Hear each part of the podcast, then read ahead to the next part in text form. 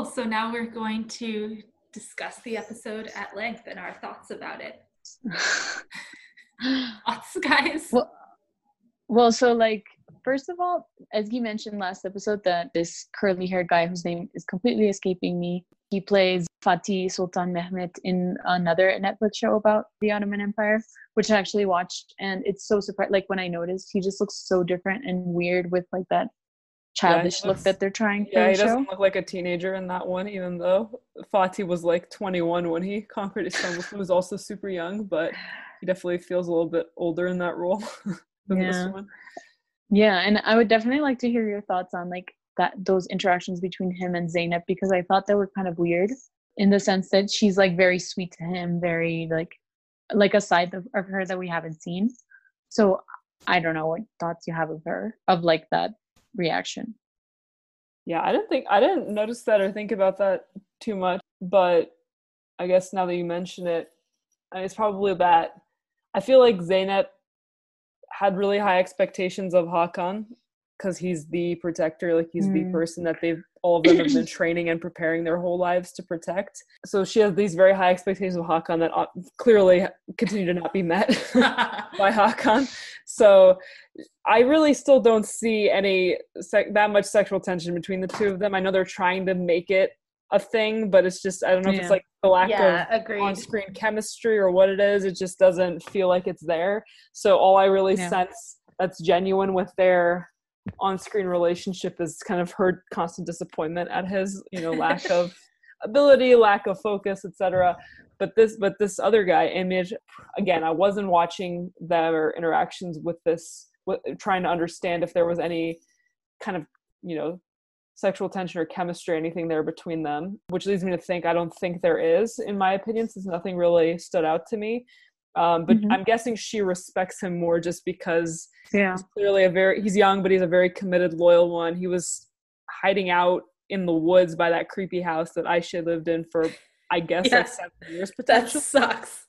So and he wasn't allowed to return home as we found out when he went to yeah. um Büyükada, the big island of the Prince's Islands, um, with Hakan and his mom was happy to see him and his dad was kinda like, What are you doing here? Like, are you playing hooky from house sitting or you know are you are you done? And then yeah when they found out his their son was done like they were very happy to have him back but yeah. so i think zainab you know relates to his level of commitment and probably respects mm-hmm. him as a young person. And he's a good fighter. And he's a good fighter yeah. She, they were kind of they were pretty well matched um, mm-hmm. when they were going at it. So as as opposed to hakan who still gets his ass kicked even when he has the yeah, to me it felt like like a little brother kind of yeah. relationship yeah. and also it seems like she's probably been a very lonely person judging by her personal relationships and it seems like they didn't she didn't like grow up being friends with the other loyal ones kids yeah, so definitely. i think she's probably delighted to have another person who she can like share that part of her life with mm-hmm. and you get a, a sense really of the cell type organization that they have in this in, in the in the loyal ones like they're not most of them aren't aware of each other or they're only aware of one another's parents or something like there's like there's some loose connection mm-hmm. in terms of name recognition between all of them but if Zainab had see, seen Imid on the street, uh, clearly, if when Zainab saw Imid in her own home, like she had no idea who he was or what kind of a person he was, and he didn't know about her either. But then when Kemal heard whose son Imid was, then he was like, okay, yes, Sardar was really close with the, the former protector Murat. So mm-hmm. they they do know of each other vaguely, which makes me think it's not a huge group of people, not like a huge and you know hugely unknown to each other, but they're unknown enough to each other to you know if one of them were to get captured and tortured, probably they wouldn't be able to give up the whole organization. Mm, makes sense.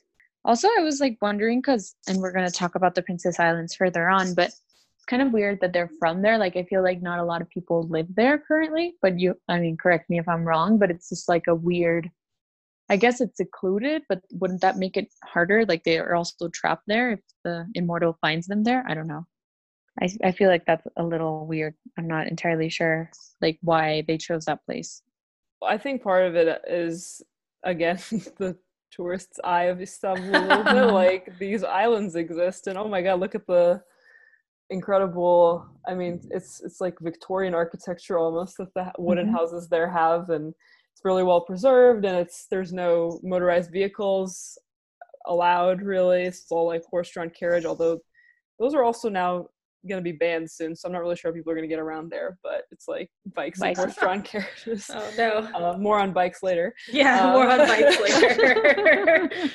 but anyway, before we go down that rabbit hole, so it's it's like a very quaint and picturesque part of this the city to show viewers. I also think that I don't know how intentional this was on the part of the screenwriters, but they're also very they're very old as well, very old settlements. The Mm. name, the official name, the Princes Islands, comes from all the princes who were exiled there in the Byzantine era Mm. so it has a a- they have a history dating back to the byzantine era which is seemingly when this whole immortal thing started or you know Yeah. approximately so you know late byzantine early ottomans so not that surprising that you know they would be brought into the fold because it's not like you know they're brand new islands or new to istanbul the istanbul experience or history i should say but i, I think yeah the main reason is probably just how pretty they are and that they're again a totally different vibe from the rest of the city Yeah, it also gives them the opportunity to show like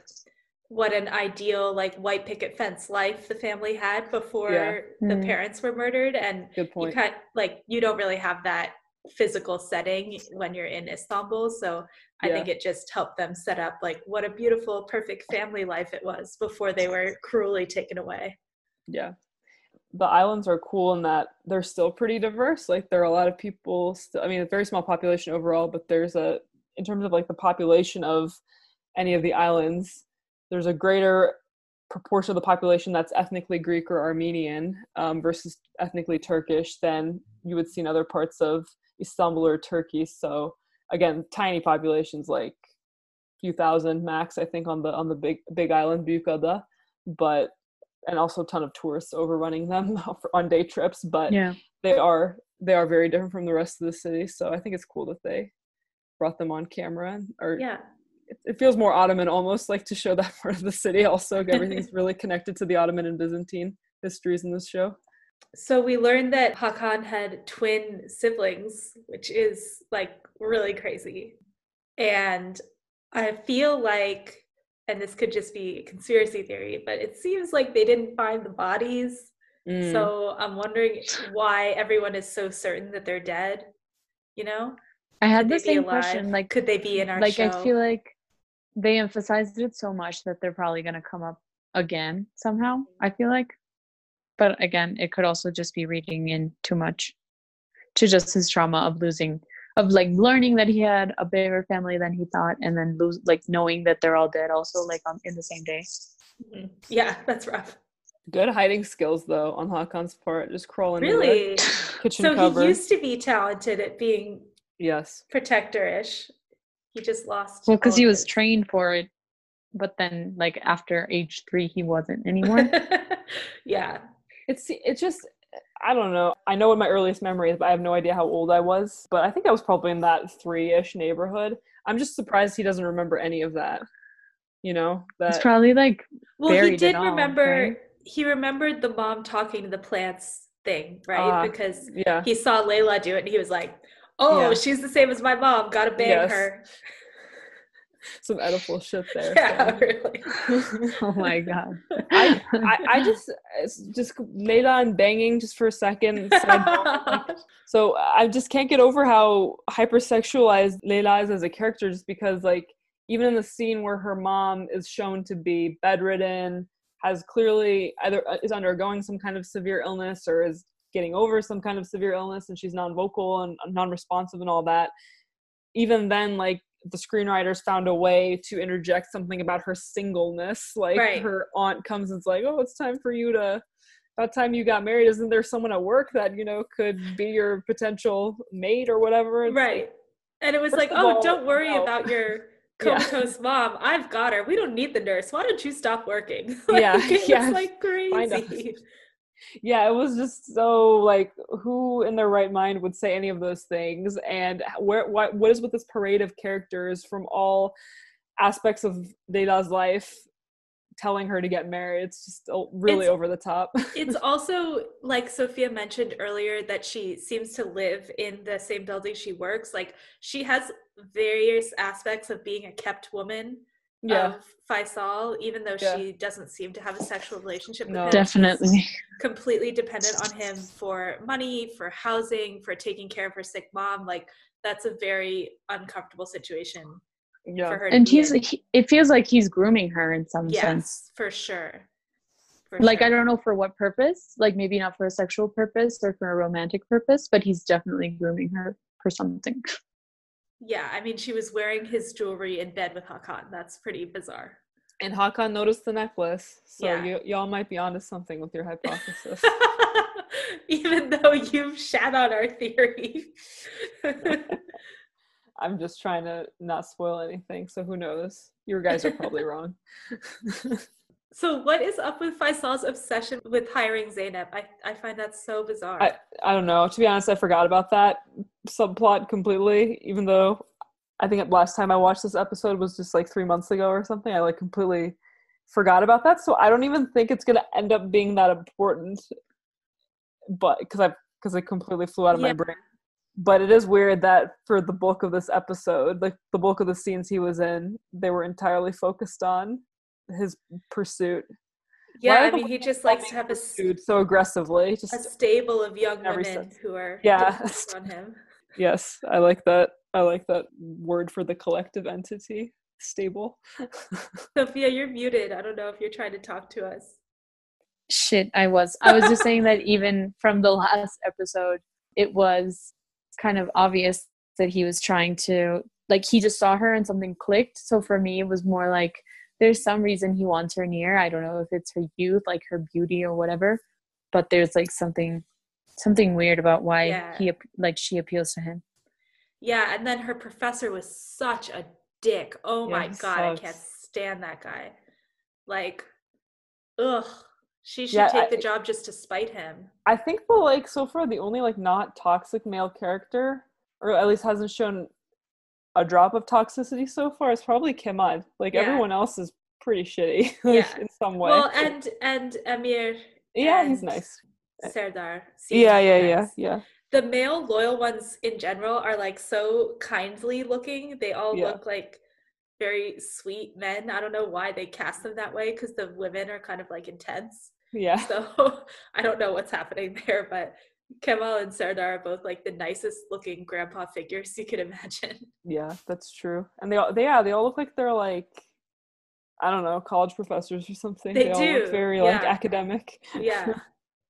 I guess Zainab and the professor have officially broken up, I kind guess. of. But it um, seems like it, yeah. but I, I feel like it, it's going to be one of those on and off kind of things.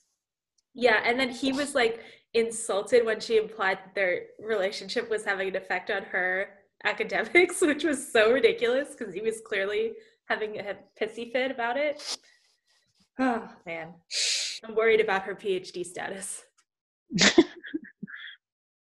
Yeah, and she Yeah. said she only has one semester left. Yeah, I Was don't she think she's gonna carrying make it. was she carrying a book about the Hagia Sophia when Faisal came to her on this in that on that big marble like staircase in her university? She had I don't a book. know. I think it might have been I a book about the Hagia that. Sophia. I'm not 100 percent sure. Maybe our eagle-eyed listeners, if they caught that, they can nod in agreement if this is true, and I won't know. But anyway, um, but I think like Faisal stopped her and was like, I don't understand how a, a student of history wouldn't want to, you know, wouldn't be all over my project, my restoration Yeah. project or whatever. Yeah. And then Zaynep literally said something along the lines of like, I don't care about the Hagia Sophia, but I'm pretty sure she was holding a book about it, like on her in her stack of two books. I think one of them was about. But I could be I could have just I don't know. I watched it last night, bleary eyed. Who knows? I might have Yeah, and it, it also doesn't make sense to me why she would be refusing him. Like, doesn't she want to get closer Get to finding close, the yeah. immortal? yeah, I don't know. It is No, but I guess Not a lot of maybe it would be suspicious if she and Hakan, like maybe he's using that, he's using both of them being so close to find out information about them. but Yeah. it's mega suspicious Um, as it's mega his behavior is suspicious that he's trying to lure two Yeah. people with a very Yeah. strong connection in. It's like, what are you up to? I want to. I'm gonna accept just to see like what you're doing because it's not like she's avoiding a trap and still investigating him behind the scenes. Like she's just totally blowing him off because she's annoyed by him, Mhm. Yeah. like annoyed by what he represents. So I don't think that yeah, they're not playing that very well. Clearly, Hakan isn't playing it intelligently because it's him, but then also Zaynep is being Yeah. unnecessarily stubborn. I also I just going back to like Leda and Zaynep. We mentioned it briefly the triangle in the plot summary, Mhm. but it's just it feels so forced to me. Like there really Yeah. is there really Yeah. isn't any chemistry with Hakan and Zaynep. They're trying to complicate the non-existent love triangle by showing by by doing the like the cactus flashback Yeah. cactus watering flashback with Leda and and Hakan's mother so to like add a whatever some some kind of a layer to their budding relationship but then Zaynep I guess is still a factor because all of the protectors have married loyal ones and that's like that's Mhm, clearly like mhm. she's the leading candidate in that Yeah. demographic Yeah. but it's it just feels super super loose and poorly poorly I don't know Feels rushed. played. Yeah, it's rushed. It's it's why are the women being the two main leads who like well one's like a caretaker of her mother and like trying to clearly provide for her family and she's got a bunch of stuff going on in her personal life which could make her a very strong character if they played that up more and developed that more and then Zaynab is just a badass you know fighter very Mm. smart etc but their main function at the moment entirely revolves around Hakan and Yeah. Yeah. Patty for no reason I mean, I did think it was nice that Zaynep kind of gave Layla the nod yeah this episode, which was cool because Yeah. I feel like Zaynep makes a really good like friend for Hakan, and there's no reason why they need to be in a romantic relationship. They don't have any chemistry, yep and uh, they're very different people. So um, I thought that was nice. I also thought it was like it was nice in a way how close Hakan and Layla are after their one night stand. Like it, they're Mhm. really like giving it a go of being boyfriend and girlfriend, not just kind of he's not like brushing it off or anything. Like they're very Yeah. close, and he's definitely thinking of her as his mommy wife at this point Yeah. sharing stuff with her and she's like really excited about him she was telling her mom about him so i thought that was actually cute it wasn't like very casual relationship Mhm. Yeah. Well, and I was surprised on her end because she tried to be so brush offy, like at first. But it seems like she knows that, you know, oh, like this guy might be the guy for me. But at the same time, like obviously from the plot side, they're trying to throw at us like, oh, he has to marry a loyal one. So like don't get too invested in this Yeah. relationship. yeah Well, and also don't get invest too invested in this relationship because that will kill you, literally, and your family and everyone you love.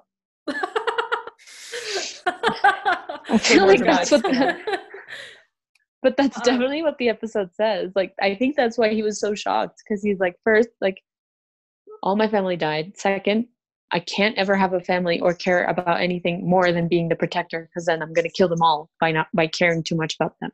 You know? the job description gets more and more attractive with every episode. really really, For really sure, jealous of for his uh, sure. protector status. yeah. so in terms of the ring hunt like there clearly was something in that faucet which was cool there was like a little sack right but the stone was gone so now i guess we're just meant to assume that mazar has it. Yeah. we're gonna need to try and steal it from him. I think Mazar is getting sketchier and sketchier by the second. Like he clearly has the whole Istanbul police force in his pocket yeah. somehow. yeah. Because he just walks into the station like whatever. Like clearly he has them bought out too. But i don't know. I mean he he just like i feel like he needs a little more character development because we're it's not very obvious. And it's also weird about this episode is hakan is kind of suspicious about mazar like at one point he asked layla something about him Mhm. and layla covers for him so that was surprising to me because she clearly like knows that mazar is someone that she has to have on their good side right but at the same time like she's very suspicious of him I so mean, she has like what we learned in this episode. I feel is that she has so much to lose. They have a lot Mm. of power over her. Like, there's Mhm. no way she's gonna be able to like stand up to them without risking like everything. So she's in a really Yeah. bad spot in terms Yep. of trying Yeah. to be a good person in that company. Also, I wanted to shout out for people who, like me, are reading the English subtitles. When Kemal is talking to Adam about being blinded and who did it, he was like, "Oh, he he spoke like he wasn't from around here." Oh yeah. Um, which, as Guy told us, I think off mic last episode, that that Mazar actor is actually German Turkish, so he speaks Yeah. with a little bit of an accent. So that's what that was about because I wouldn't pick that up without Mm. Ezgi. yeah, I I also noticed that. Thank you, Ezgi, for the helpful No Mhm. problem. clarification Oh, yes, last that's time. why I think that's why I was asked to be on this podcast.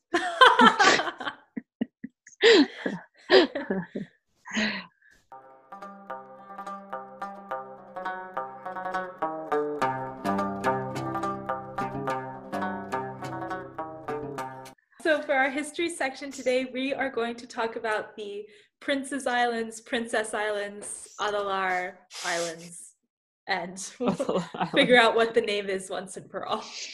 Adalar Islands, which clarification is redundant because Adalar means islands.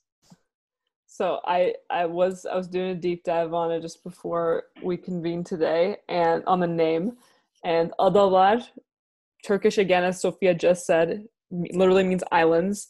That is the official district name. So Adalar is a district of the province of Istanbul as I mentioned I think in episode 1 the local and you know provincial and municipal government structure in Turkey is not exactly how we're used to it being set up in the US so you've got provinces and like Istanbul, and then you've got within the province you've got municipalities. So Istanbul is a province and a municipality, and both of those things have districts who have their own mayors. So it's a little bit confusing. So Adalar, it's comprised of nine islands of varying varying sizes. There are four kind of big ones that you can take a ferry boat from Istanbul from either the Kabataş pier, which is on the European side near Taksim, just just a funicular ride down from Taksim Square and Istiklal Street, where the the passage where they had dinner in. Was that the first episode? What episode was that?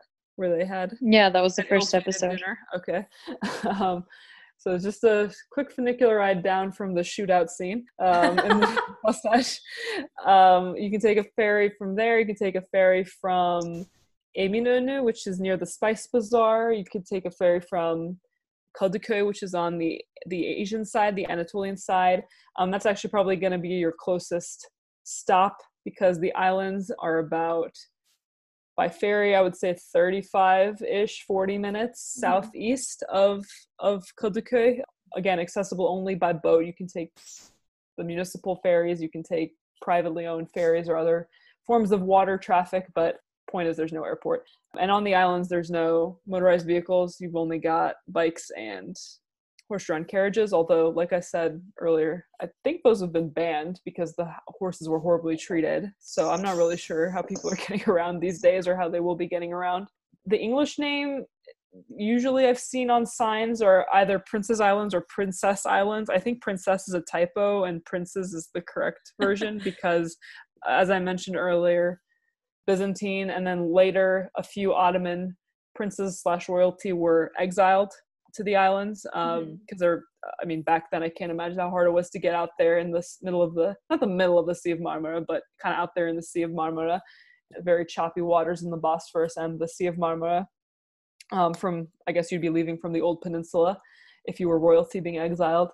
They're very diverse. They they have a very diverse history. All the islands have kind of a a greek equivalent name Heybeliada, which i think is the second biggest island has a very old seminary called Halki, which Mhm. is where a lot of, I mean, I think the current Greek Orthodox patriarch, I mean, basically for those listeners who aren't familiar with how the Greek Orthodox Church is structured, the patriarch is basically the Pope, the leading figure of that religion. I think he was born there. I think he was born on Heybeliada. And I think there's some kind of a requirement. I hope I'm not wrong here, but I remember when we went to the patriarchate, they said there was some kind of a requirement that the patriarch needs to have been born in yeah, I think Turkey. so. something like the, that?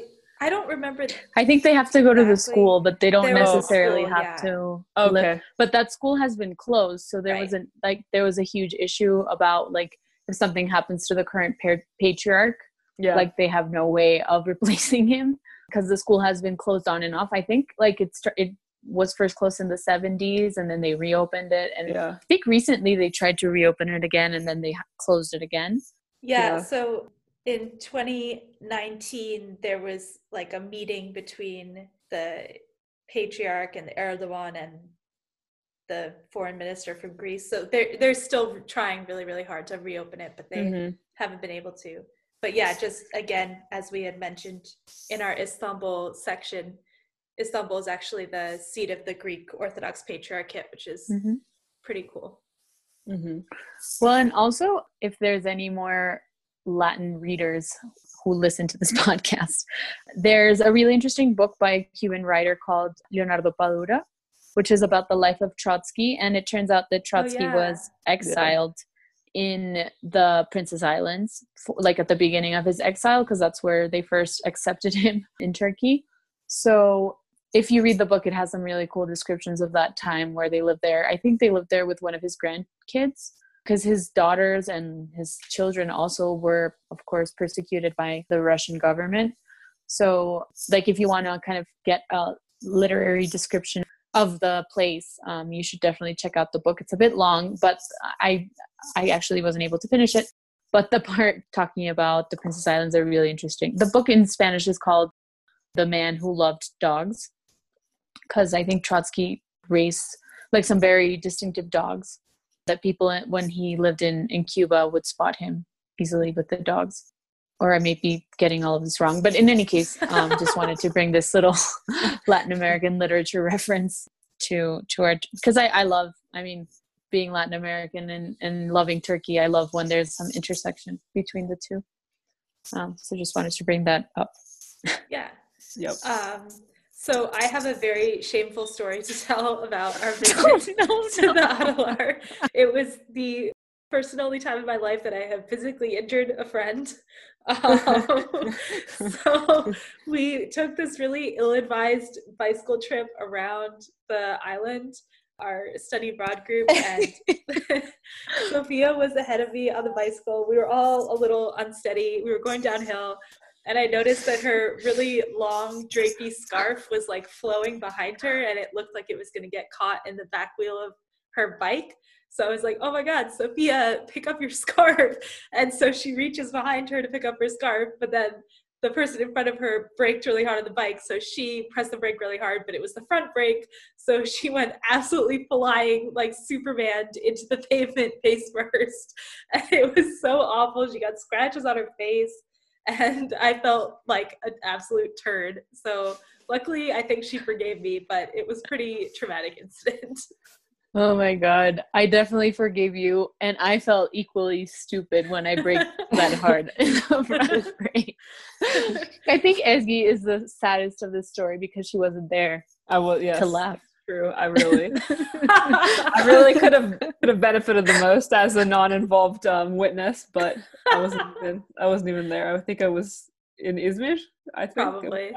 yeah. No, I think you were you were meeting your uncle or something would not would not advise uh, when there's the potential for I mean, when I'm there, there's always the potential for for some fun, for I some mean, physical was, comedy. We had the most ridiculous group of humans on our study abroad, and none of them could really be considered athletic in a normal way. And so, taking all of us on a bicycle ride around this island with the, big hills, by the way, it was. It's not like yeah, it, it has yeah, a lot of hills. hills. Yeah. yeah it wasn't pleasant. It wasn't fun.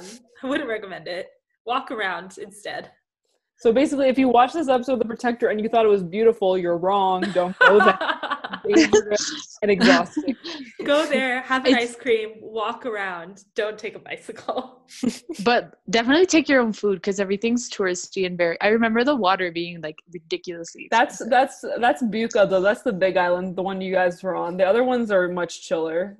Heybeliada, Kınalıada, and Burgazada, like progressive in that order, I would say they get less and less touristy. Those top four, top four in terms of size and population islands, and then I think the other five are like either have a few private residences on them or are just totally deserted because they're huh. so small.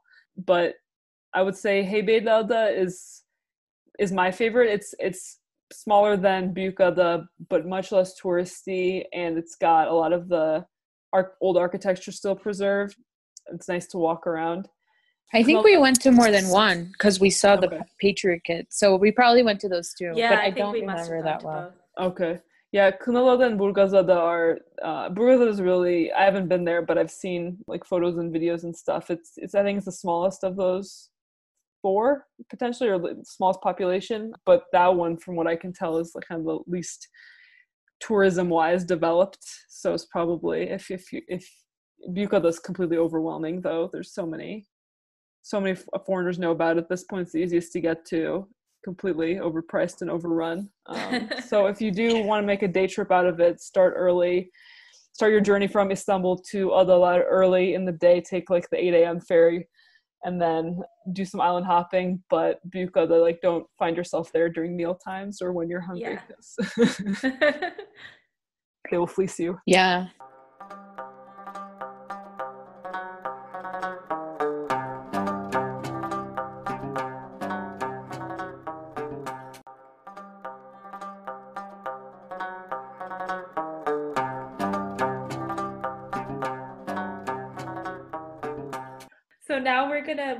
On to Hmm. our WTF Hakan section as well as our crying counter, which yay is back this episode after a two episode losing streak. So I'm very excited. What was the What crying you count that you all had?